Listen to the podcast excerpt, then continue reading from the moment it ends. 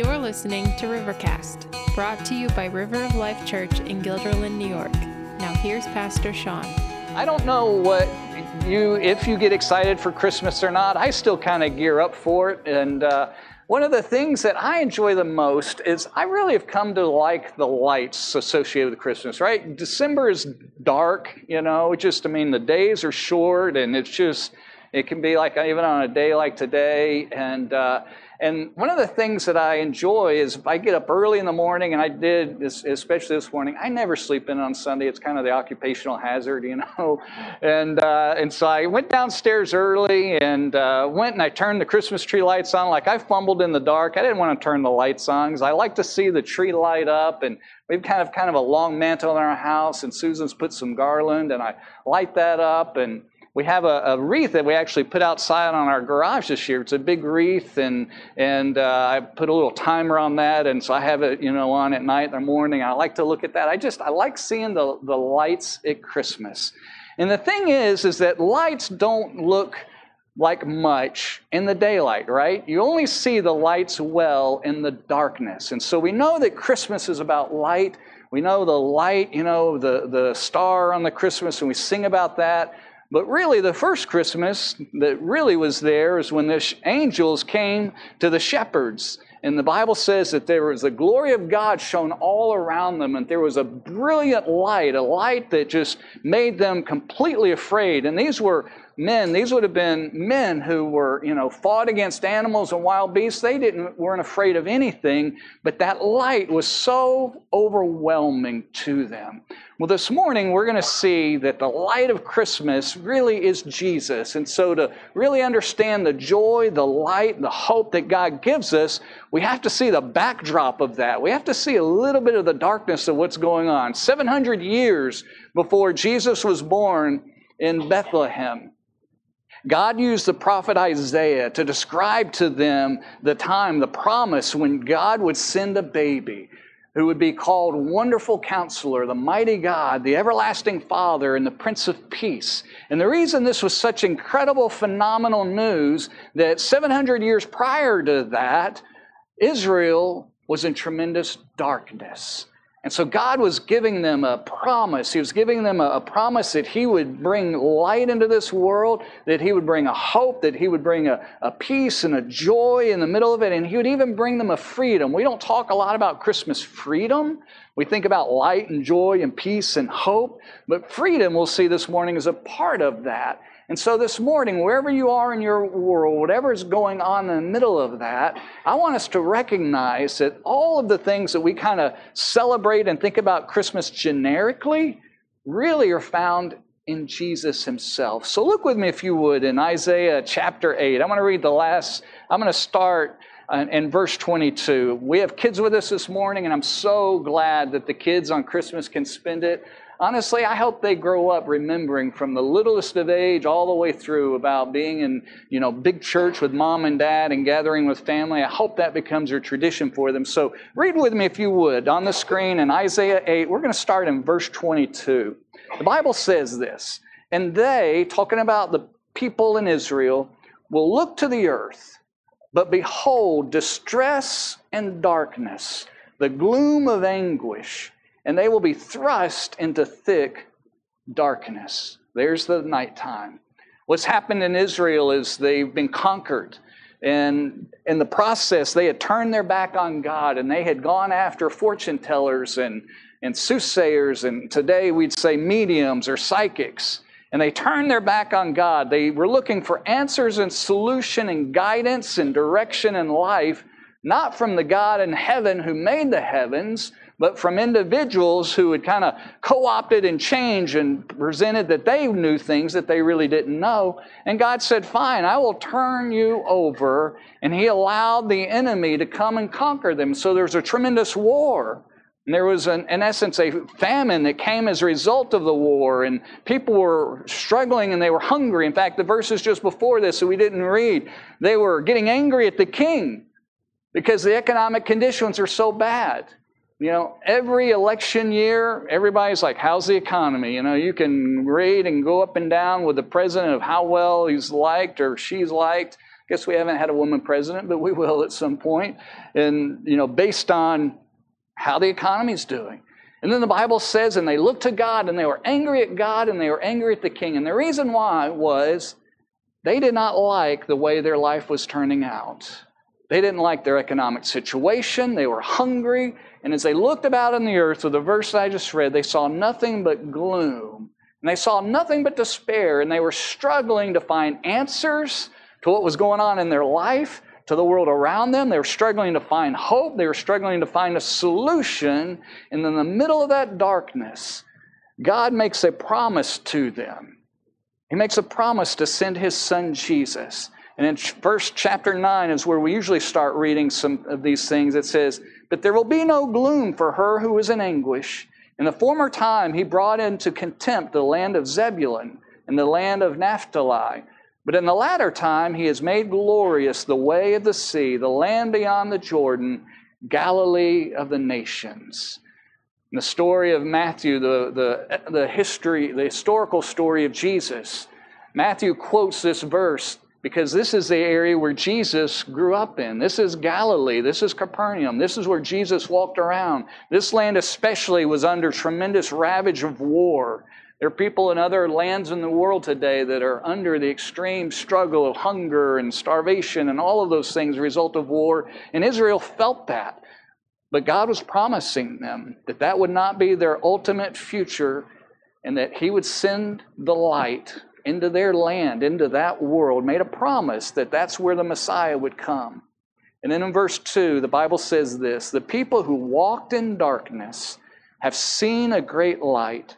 Those who dwelt in a land of deep darkness, on them has light shone.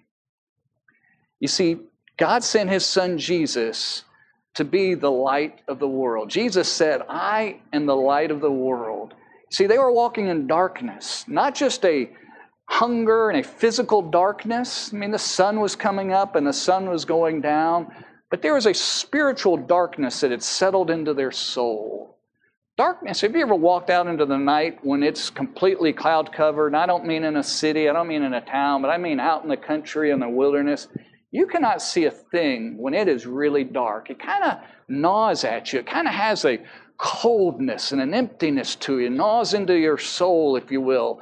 And Jesus was saying, God was saying to them, He says, I'm going to send my son Jesus because the world is walking in this, this darkness that it doesn't understand. It can't see where it's going, it can't navigate into the world.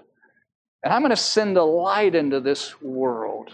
I have a wood stove and I've had it for almost 20 years. And when I bought it, we bought it with a glass front because it's nice to get heated two ways when you have a fire, like physically, but I like to see the flame, right? That was kind of the TV before TV was ever a thing. You know, everybody'd sit and watch the campfires and you'd talk and you'd share stories and you'd kind of pass down truth and all of that. And, and those of you that enjoy camping know what I'm talking about, right? And so I, I wanted to be able to see the fire and have it warm my heart as well as my body. In fact, the sweet spot in my house, everybody in the morning, you know, when we put the stove in, is you back right up to it and you kind of get toasted. You got to be careful. You can get a little too close.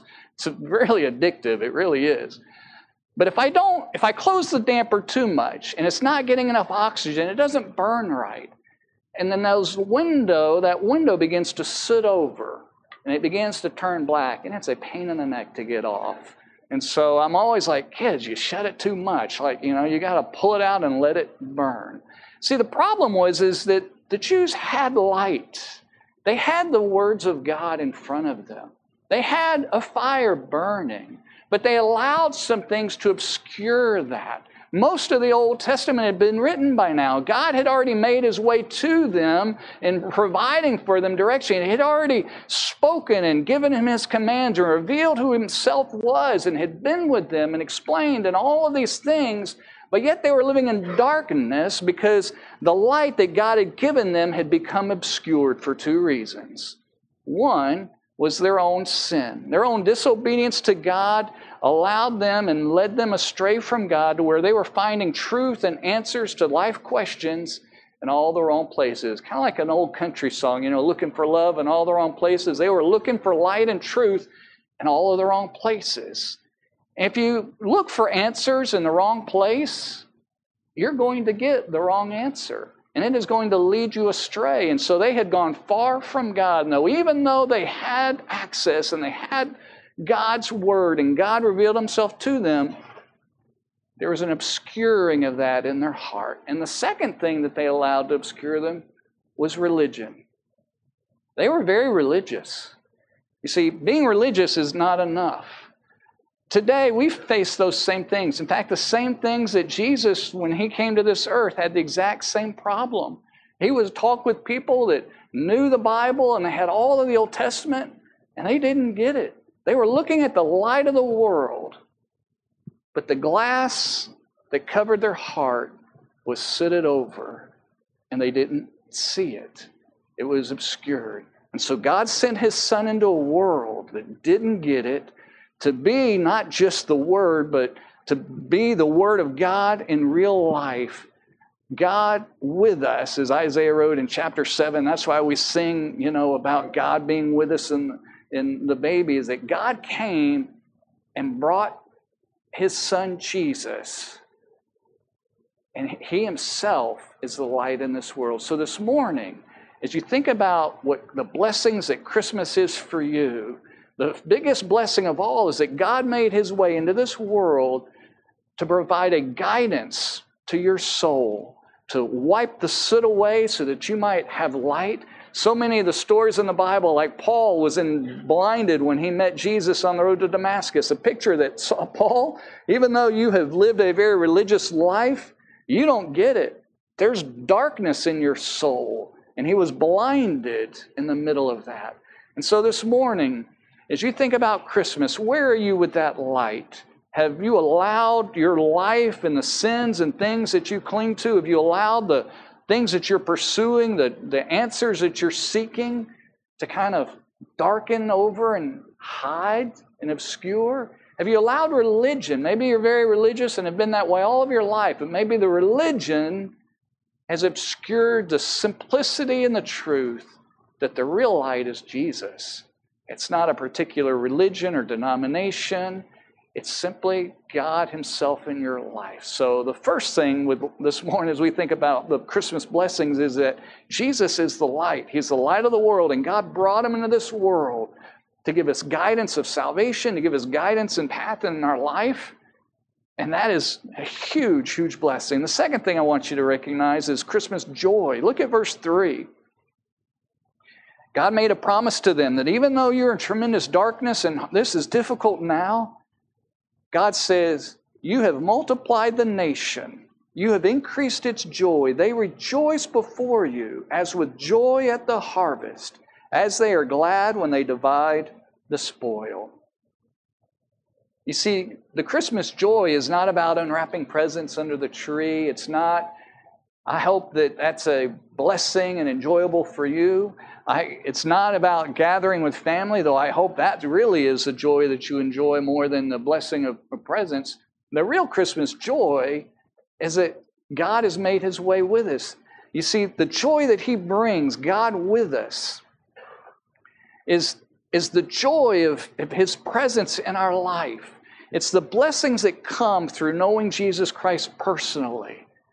There is something that happens in the change that Dan talked about earlier that we are so excited about and that we talk about so often and that, that moves our heart is the change that comes into our life when we know God Himself through His Son Jesus is our Lord and Savior. See, our sins, that darkness, not only obscures our heart, but it separates us from a holy, perfect God in heaven.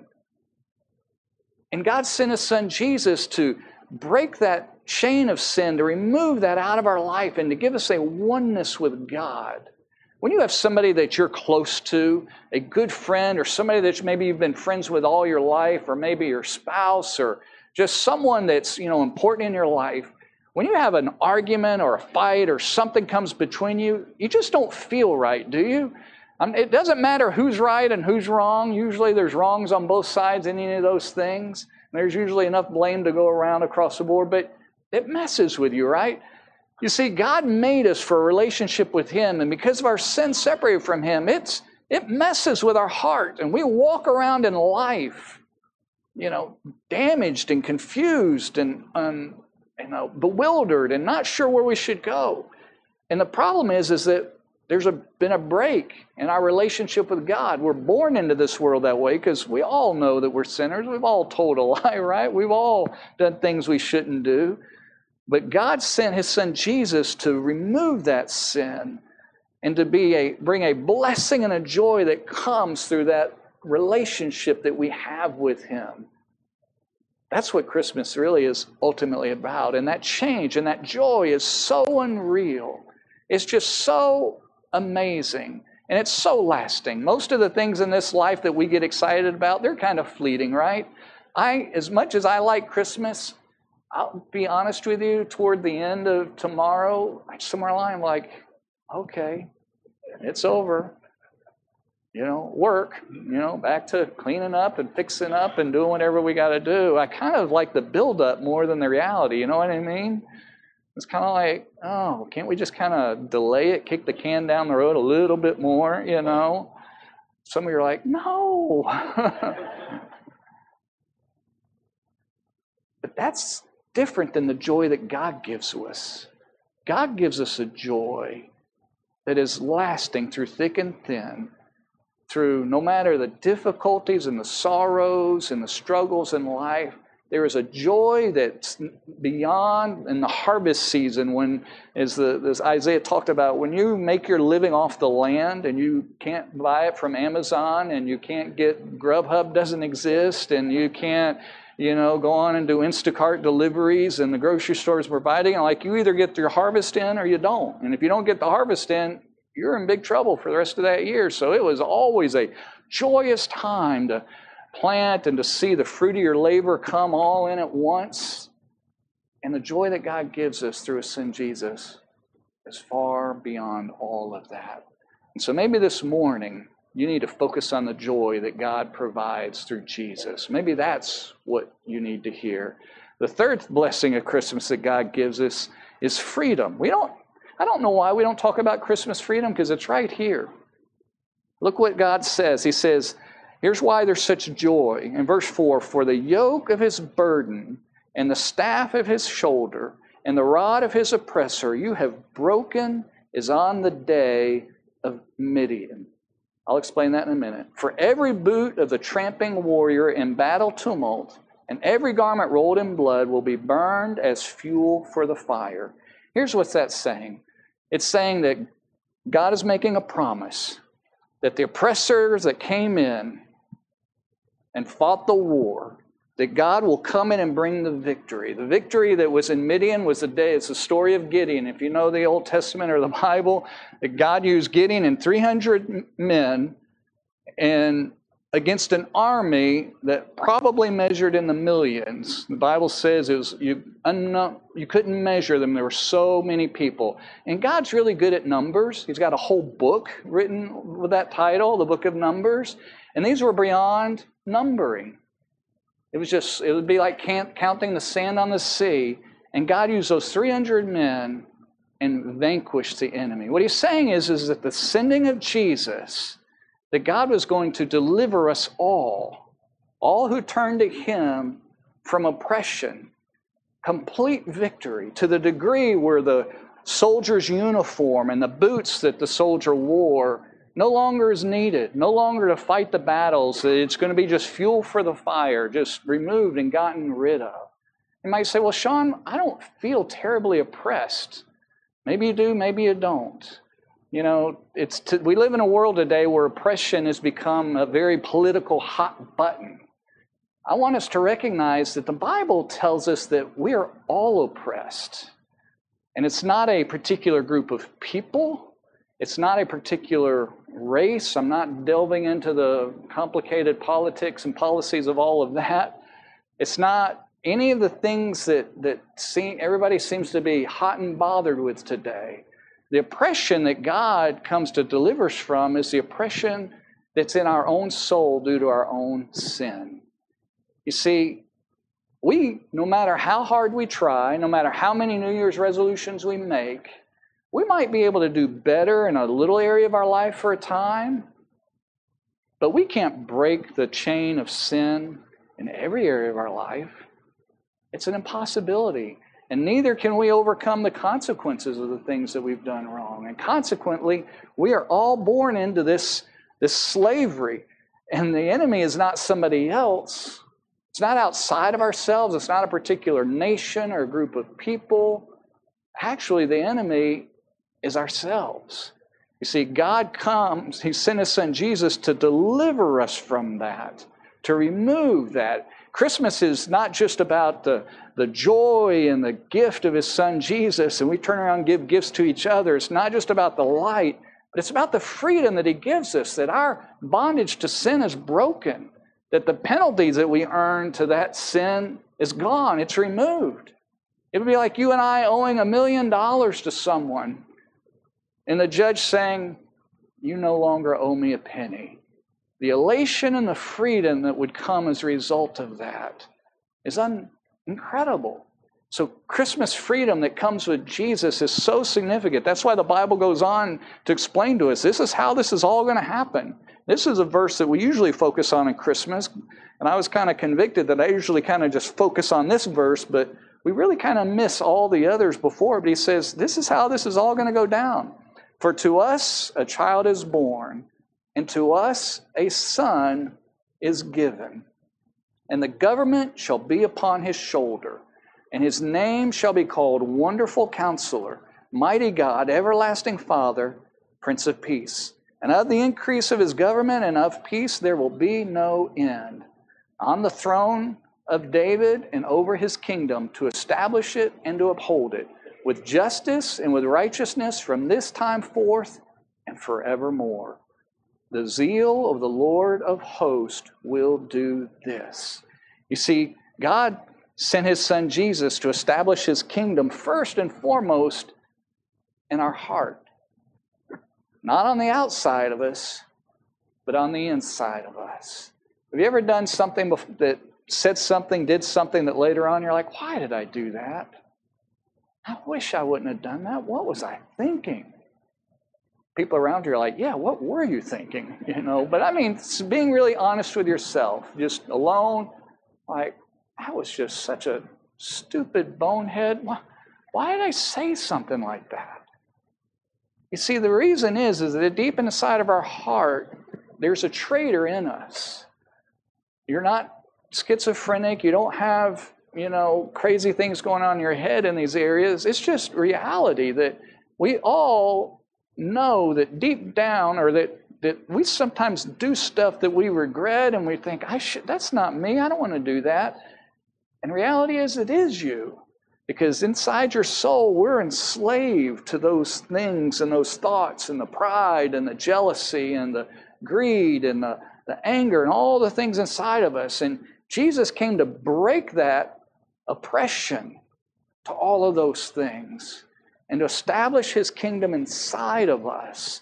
And then one day, and this is of the, the promise that comes in the future, one day he's coming to establish his community kingdom, if you will, that's socially, that is beyond just ourselves, but literally in, in his heaven. That's what heaven is. It's where Jesus is king, and it's where his rules are completely followed, and it's where all of his citizens have been changed and know him as, as Lord and Savior of their souls and of their life. And so there's a tremendous Christmas freedom this morning. So, this morning, if you know the Lord Jesus and you have surrendered your life to him, the thing to celebrate for some of you is, is that I'm forgiven that God has forgiven me of all of that junk. And I've been freed from every bit of that. That, for many of you, that's not new news, but it's news you might need to hear today. And for some of you who have not received Jesus, that's the news that you need to hear. Your resolution isn't going to solve it. You trying to do better isn't going to solve it. The next promise, I'm going to do better, I'm going to do better. You can try, but the ultimate problem is, is inside of you, you're, you're in shackles, you're in handcuffs, you're in custody to the sinfulness of your heart. And only the Lord Jesus can break that when you surrender your life to Him in faith, where He becomes Lord of your life. And He breaks that and gives you a freedom in the middle of it. And so the joy that we should have is that, that He is light into our life to break through the darkness and to shine His purity and direction through Him in us. It brings us a tremendous joy. And that joy is because of the freedom that He gives us. And because of that, there's a tremendous hope that He grants us. You know, if, if you're looking at this, if you read it, that most of these promises don't happen for 700 years, but God writes them as if they've already happened. He writes it in the past, even though it's still 700 years. It says, The people who walked in darkness have seen a great light. Now, if you were living in that world and listening to that word of God, you'd be like, What are you talking about? We've seen the economic conditions, we're still walking in darkness. See, God was making a promise to them of something that was going to come to the future. He was giving them a hope to live by in the middle of the darkness. He was giving them a promise. He was telling them what He was going to do. Now, I got to admit, if I was living in that time period, and if I knew that it was going to be 700 years for the fulfillment of this, you could be born and died and born and died. I mean, there's multiple generations, right? Great, great, great grandparents were living in that world in the darkness. But God made a promise because He wanted the individuals who were living through difficult season and difficult time in their life to make sure they kept their eye on the hope of the promise that He was providing. You see, that's, that's why it's so difficult sometimes to have joy in Christmas because we want to get geared up. We want to not have any responsibility or have any burden, to have any problems. You know, I remember a number of Christmases ago, I think it was Christmas Eve or Christmas Day, my septic tank went out and the toilet's no longer flush. That's a bad day. You know what I mean? I'm kind of like, like, seriously, I got to go dig that up? like, Santa, where are you? You know, like all I want for Christmas is two flushing toilets, you know? In the middle of the difficulty of the things of life, the hope is what this is telling us, is to always keep our eye that God is guaranteed it. And the, the last verse that I just read said, The zeal of the Lord of hosts will do this. See, God's passionate commitment to make this happen is what guarantees all of that. 700 years, God said, it's a done deal. I can write this as, as if it has already happened because I am God and everything I say will happen. And we live in the middle of that world where we're living with some of the darkness still, right? We crave heaven. That's really what the whole world craves. We crave for everything to be right, to never be wronged by anybody, for there not to be any hate. I saw a billboard on the way here. What is it? Something about remove hate in the 518 or something. I'm like, well, that's clever. Like, we, we crave heaven. We want everybody to get along. We want wars to stop. We don't want poverty to be a thing. We don't want all of these things to be, to be an issue. We want to have right relationships with everybody. We, Everybody stop stealing, stop killing, stop hating, stop greed and jealousy and pride. What we're craving is heaven. We're craving God's kingdom in our heart. And we know that we don't see it. So, the blessing of Christmas is God saying, I know that's what you want. I'm sending my son Jesus to make it possible for you to experience these things in your own heart, to experience righteousness, my righteousness, and my justice not social justice. That's a completely different change of what God wants to do. But I'm bringing truth and justice into your soul. I'm giving you a promise that my son's kingdom will never end. It will only ever increase more and more and more. So much of the sadness and grief that we shoulder in this life as followers of Jesus, that we somehow think God loses. And God doesn't lose along the way. Maybe a church closes or some person we love passes away and we know in our head that you know that God doesn't go backwards but the promise that God's giving us is that in throughout history is that God kingdoms only ever expands more and more and more. And so for many Christians today, it's easy to get discouraged and look at the world around us and oh, the world's falling apart and what this world's going to look like. Yeah, it's a mess. We're living in darkness. But keep in mind, God's kingdom never recedes, it never goes backwards, it only ever gets bigger and goes forward.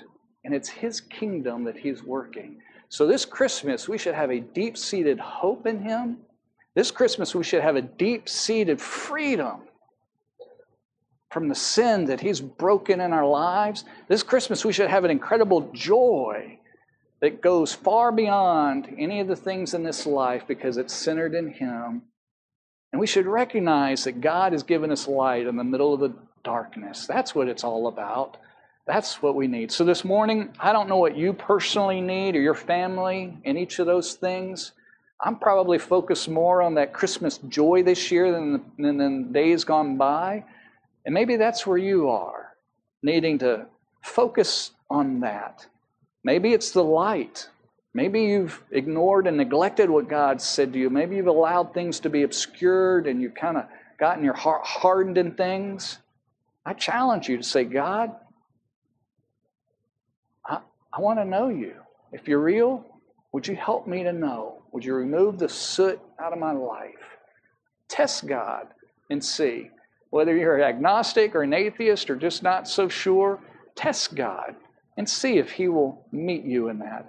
And maybe it's recognizing that God came to break you. You've been trying to get yourself all squared away, and you realize you can't. Trust Jesus for that. And maybe it's hope. It's easy to get jaded, it's easy to get cynical. One of the things as I get older, I'm trying to be careful not to do, and I can find myself there. It's easy to get negative, right? You just, you know so much in life, and you know, I watch, I pay attention to my kids, I love hanging out with others, and like, you know, you, you just you've seen different things in the world. You know when things were better and they're different, and you just can get that way. And folks, all of us need to realize there's tremendous hope in our life that we have through Jesus. Maybe that's what you need today. I don't know. But whichever of these blessings, let us recognize that God has sent his son, wonderful counselor, literally miraculous counselor. That's what wonderful means. Not good, not amazing, like, oh, that was awesome. And not miracle today, like, oh, that's a miracle. No, legitimately. For God to bring supernatural, transforming, miraculous guidance into our soul The world craves that today. And God's given that to us in Jesus. That He's the mighty God, the powerful God in our life, God with us in relationship with Him, the everlasting Father, the one who will take care of us, provide and protect, and the Prince of Peace, the ruler of peace, to bring that peace into our soul and one day to establish his kingdom, to put down all evil and all inappropriate injustice and all of those things, to bring true peace. So remember that all of those things are found in Jesus. So whatever God has spoken, whichever one of those, I would challenge you to think, which one of those, God, do I need to hear today? That's the first question. And the second question is, is what do you need to do? What do you need to think? What do you need to feel? How do you need to respond to that? Maybe it's simply a prayer to saying, God, I'm not feeling much joy. God, forgive me. I've been trying to find joy in events and activities and all these other things. Forgive me. Help me to find my joy in you. Maybe it's, yeah, God, I've not been paying attention and finding hope. And I have become that cynical, hardened person Help me to remember that your kingdom is never at risk, and your mighty power and your committed passion will make this happen in my life and the world around me. Maybe that's where you need to focus, but respond to God as we're going to sing in a moment. We're going to light the candles. Our ushers are going to come and, and light each of those.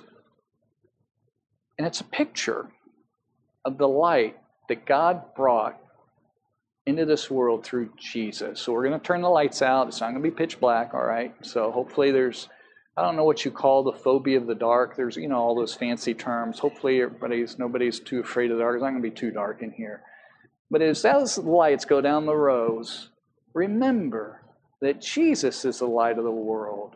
And that's light that we need in our soul, not out there. We need it in here. That's the darkness that God is trying to dispel. So let me pray for you, and we'll light our, our candles and sing our final song. Father, thank you that the Lord Jesus is the light of the world. Thank you for his that joy, that freedom that he gives us, and that hope no matter what is in our life, that we have all of those things. Lord, we don't need to be desperate or despair when we have a relationship with you through your Son Jesus. So, Lord, I pray for those this morning that still are in bondage to their sins, that have never surrendered their life to Jesus. Lord, I pray that they would find their security, their forgiveness, and their hope in Jesus Christ and Him alone. Lord, help them to know that truth. To re- I pray you'd remove the soot and the darkness from the glass of their heart and help them to see Jesus for who he really is, to really see him. Lord, we sing about you and we praise you today. In Jesus' name we pray. Amen. Won't you stand as we light our Thank you for listening. Join us every Sunday at 10 a.m. at River of Life Church or find us online on Facebook, YouTube, or at riveralbany.com.